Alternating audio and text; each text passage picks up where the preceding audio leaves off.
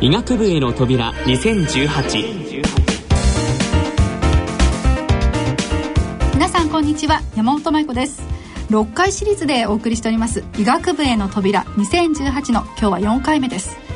ご解説いただきますのは教育評論家で医学部受験予備校メディカルラボの蟹義友さんです。蟹先生よろしくお願いします。蟹です。よろしくお願いしますそして現役の医大生日本医科大学医学部5年生の才能和樹さんにもご参加していただきます。才能さんよろしくお願いします。はい才能です。よろしくお願いします。さあ蟹先生前回は志望校を決定するための戦略のお話をしていただいたんですがいや難しいんですね本当に。そうですね、うん、やはりその,、うん、あの大学の偏差値だけじゃなくて、はい、出題内容もちゃんと見て、うん、マッチングをして、まあ、受験校を選ぶことも大事だと思います、で今回はですよ面接試験と小論文試験の出題内容と対策これをちょっと聞いていきたいと思います。やっぱり医学部はもうどこも面接とか小論文っていうのはあるんですか先生？そうですね、うん、今全国82大学医学部医学科ありますけども、うん、面接試験がないのは九州大学だけ、うん、それ以外の全ての大学でやはり面接試験あります、それはもう学科をまず受かった子だけが受けられると私立の場合はそうです、国公立の場合はもう、そうですね。あのー、二次試験を受ける人は全員面接試験も受けてます。なるほど。さあ西能さんもこの面接試験と小論文受けたと思うんですが対策はどうされたんですか？そうですね。あの僕はメディカルラボで先生に見て、うん、何回か小論文も見ていただいたり、うん、あと面接も特殊なもの集団討論もあったので、うん、それをまあ他の大学受ける子と一緒に練習したりとかしました。さあ今回の医学部への扉2018面接試験と小論文試験の出題内容と対策。こちらをお送りしてまいります。医学部への扉2018この番組は医学部受験予備校メディカルラボの提供でお送りします。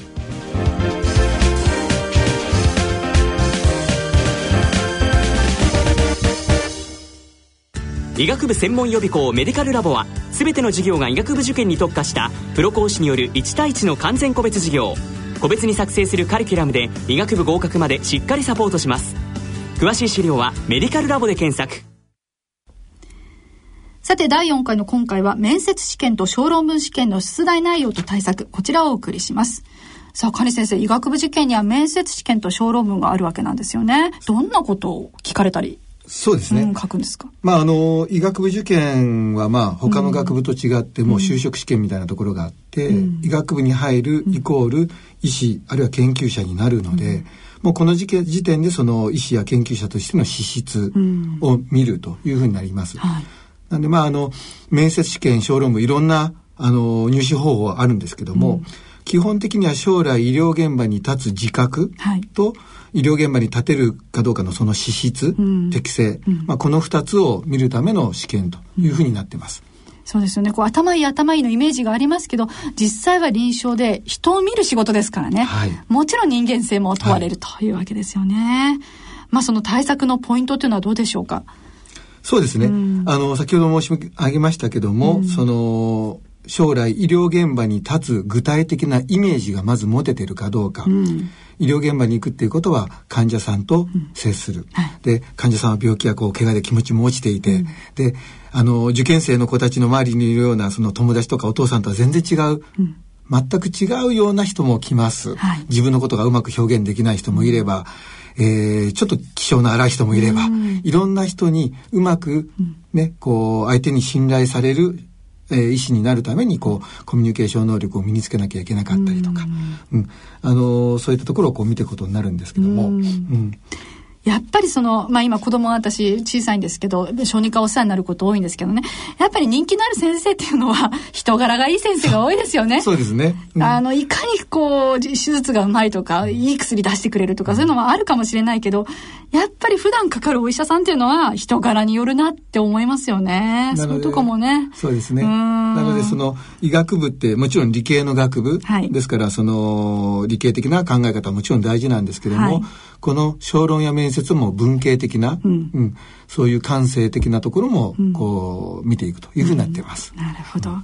るほど。そして、まあ、小論文対策、面接対策で、よく聞くアドミッションポリシーっていうのを聞くんですけど、これどんなことが聞かれるんですか？そうですね。これ、あの、入学許可のポリシーということで、あの、各大学のホームページですとか、募集要項に必ず書いてあります。で、面接試験も小論文もこのアドミッションポリシーの基準に基づいて、あの、設定されてますので、受験生はまずこのアドミッションポリシーをしっかり読んで、まあ、準備をしておく必要があります。西野さん、日本医科大学のアドミッションポリシーは読んでいかれたんですか？その時はすごい読んで、読み込みましたね。できる限り覚えて、なんか、暗唱できるぐらいには、していきました、うん、それそのまま聞かれるというわけではないんですよね。あんまり聞かれたことはないですね。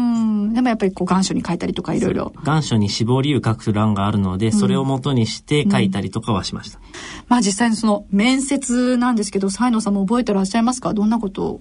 個人め個人面接？それとも集団面接？あ個人面接と集団討論、両方ありまして、うん、日の場合は集団討論と個人面接、うん、両方ともやってました。集団討論って例えばお題なんていうのはどんなのが？その僕が受けた時は確か修学旅行について集団討論してくださいっていう。ざっくりしてますね。ざっくりですね。そうなんです。何話したか覚えてます何話したかだだいぶ昔のことなんで覚えてはないですけど、うん、そのみんなで集団あのなんで修学旅行に行くかとか、意味とか、うん、あと雑談みたいにどこ行ったんですかとかそういう話もしました、うん、どういう子が受かるんでしょうねそういう集団討論のそうですね。どちらかというとやっぱりコミュニケーション能力、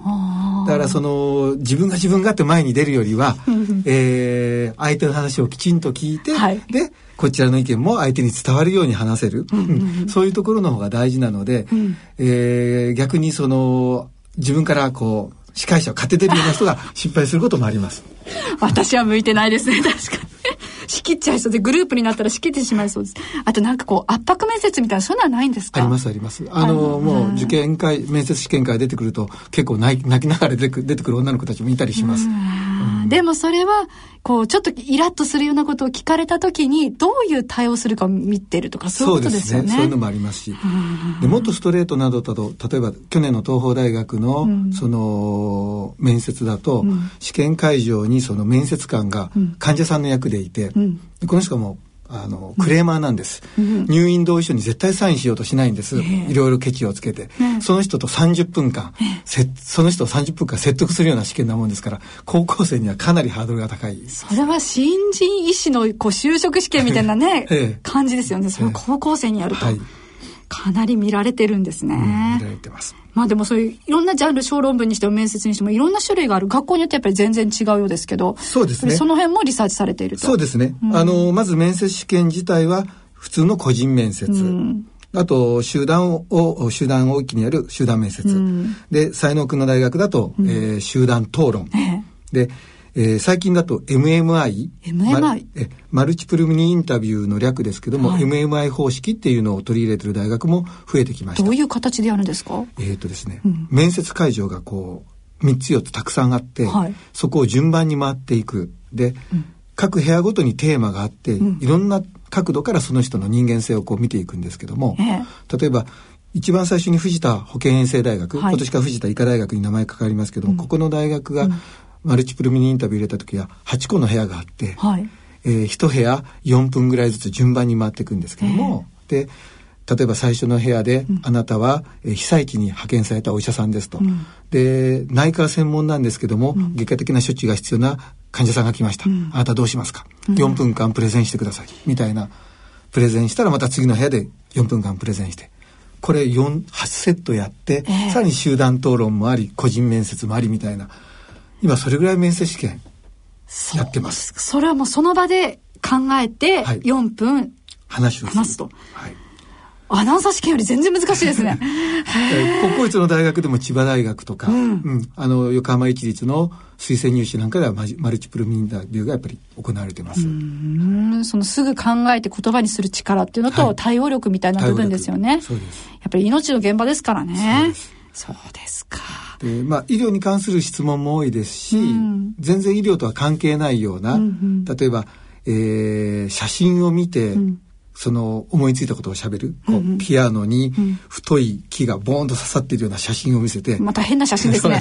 これをここから感じることを、えー言ってくださいフリートークみたいなそうですね。感じ。あるいはタイトルをつけて物語を作ってくださいと。はあ、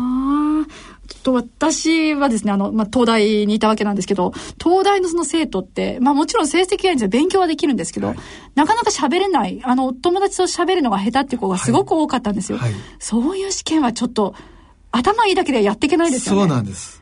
だからそこのところのコミュニケーションがちゃんと取れるように、受験生、勉強以外のところの準備も必要になってきてます。え、才能さんはもともとそういう面接はきつかったですか？そのコミュニケーションの部分っていうのは。うんちょっとあんまり覚えてないんですけどももともと喋るのとかは？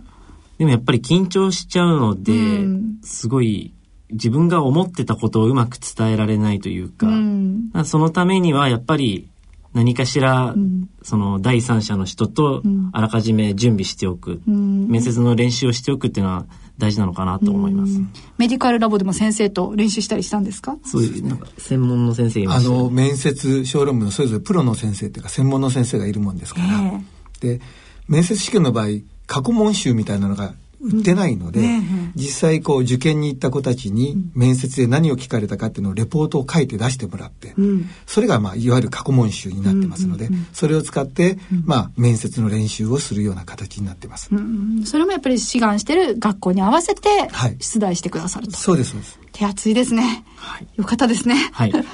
でも12月も末ですけれども、その直前期の勉強について、カニ先生からアドバイスいただければと思うんですけど。そうですね。あのー高校生の子たちが過去問を使うときに、よく間違った使い方として、もう過去問ばかりやってしまうっていうことがあるんですけども、まあ、あのー過去問はもう過去に出てしまった問題で、それがそのまま出ることはないですから、はいその問題だけをできるようにするんじゃなくって、問題をやりな、やった結果、合格するために何をどれぐらいやらなきゃいけないのかを考えることの方が大事です。うん。で、あと、実際の入試は、その制限時間の中で勝負、しかも満点勝負じゃないです。はい。私立の入試も国公立の二次試験も50%から70%ぐらいが合格ラインになっている大学がほとんどなので、ということはあの難しい問題も混じってるんです。でどの問題にどれぐらい時間を費やすか、もう誰もが解けないような難しい問題に30分も問題時間使ったら絶対合格できませんから、はい。ですから問題を解く順番、え時間配分、これを本番のように本番を意識して、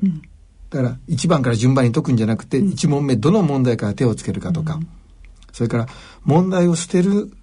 こうの飛ばすのもすごく勇気がいるので。だから決め事をして5分考えて方針が分からなかったら次に行くって決めて準備して過去問練習していかないと、うん。だからそのここから先は一回一回の過去問が本番のつもりで、うん。解いてその後の分析に基づいた勉強をまあ積み重ねていくことが特に大事だと思います。緊張するとやっぱり1問目からしっかりこうなんか着実にやろうとしちゃいますけど、はいざっと全体見てこれいけるこれいけるっていうのをやっていくのは大事、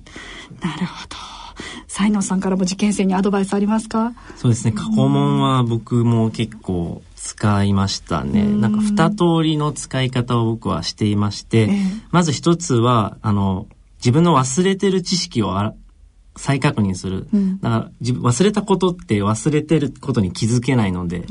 実際に過去問やってみてあこの景色忘れてたなと思ったら、参考書に戻ってその知識を覚え直す、もう一つの使い方は自分の受験する大学の、まあ、問題から出てくる雰囲気を、になれる使い方。その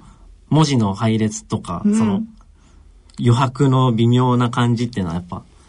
過去問ごとにあのその大学ごとに違ってくるので、そのオーラになれるというか本番に飲み込まれないようにするためには使ってました。問題の癖がすごくあるんです大学によって。そういうのがやっぱり繰り返しやっていくと見えてくるわけですか傾向が、そうですね。はあ。模擬試験はね、あの予備校の先生が作ってるんで綺麗な問題なんですけども、ええ大学入試って結構癖も多くて、うん。だから過去問でそういう癖みたいなものにも慣れておく必要はどうしてもあります。それはもう解いていくっていうことなんでしょうね。オーラを読む。なんか名言出ましたねまあでも同じものは出ないわけですから、その雰囲気とか好きそうな問題を探す、予測するっていうことですか。なるほど。いやいやいや。まあ、最後に蟹先生受験生とそして保護者の皆さんにも今回メッセージいただけますでしょうかそうですねあの医学部受験非常に厳しくはなってるんですが、うんまあ、具体的にきちんと過去問を見て準備すれば十分合格は可能ですし、うん、諦める諦めさえしなければなんとかなるっていうところが大事ですから、うん、それぞれまあ合格できることを信じて頑張ってもらえればと思います。うん、そして才能さんもアドバイスお願いします。その保護者の方に対してちょっとアドバイスというかあるんですけども、うん、その受験生結構追い込まれてることが多いので、うん、たとえその受験生が模試で失敗しちゃったとしても、うん、どこかいいところ、その模試の中でこの部分は解けてたとか、そういういいところを探してあげて、で、褒められるとやっぱ嬉しいので、できる限り褒めてあげてほしいなと思います。大きくなっても褒められるとやっぱり嬉しいですか？そうです。そうですよね。いや本当にたくさんのお話を伺うことができました。医学部専門予備校メディカルラボは大学ごとの入試傾向を徹底分析。一人一人に合わせた志望校別の個別指導志望校マッチングで医学部合格へと近づけます。詳しい資料はメディカルラボで検索。医学部への扉2018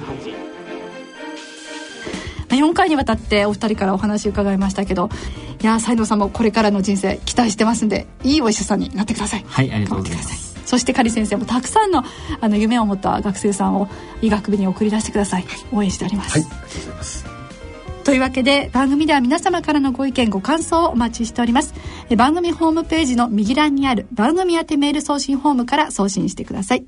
そしてこの番組はポッドキャストやオンデマンドの配信もしております。こちらラジオ日経のホームページご確認ください。データなんかもちゃんと出てますんでいろんな表がありますんでこちらを見ながらあのお聞きいただいても楽しいと思います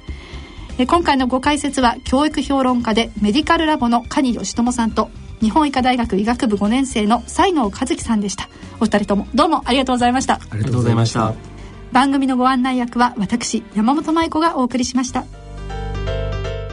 医学部への扉2018この番組は医学部受験予備校メディカルラボの提供でお送りしました。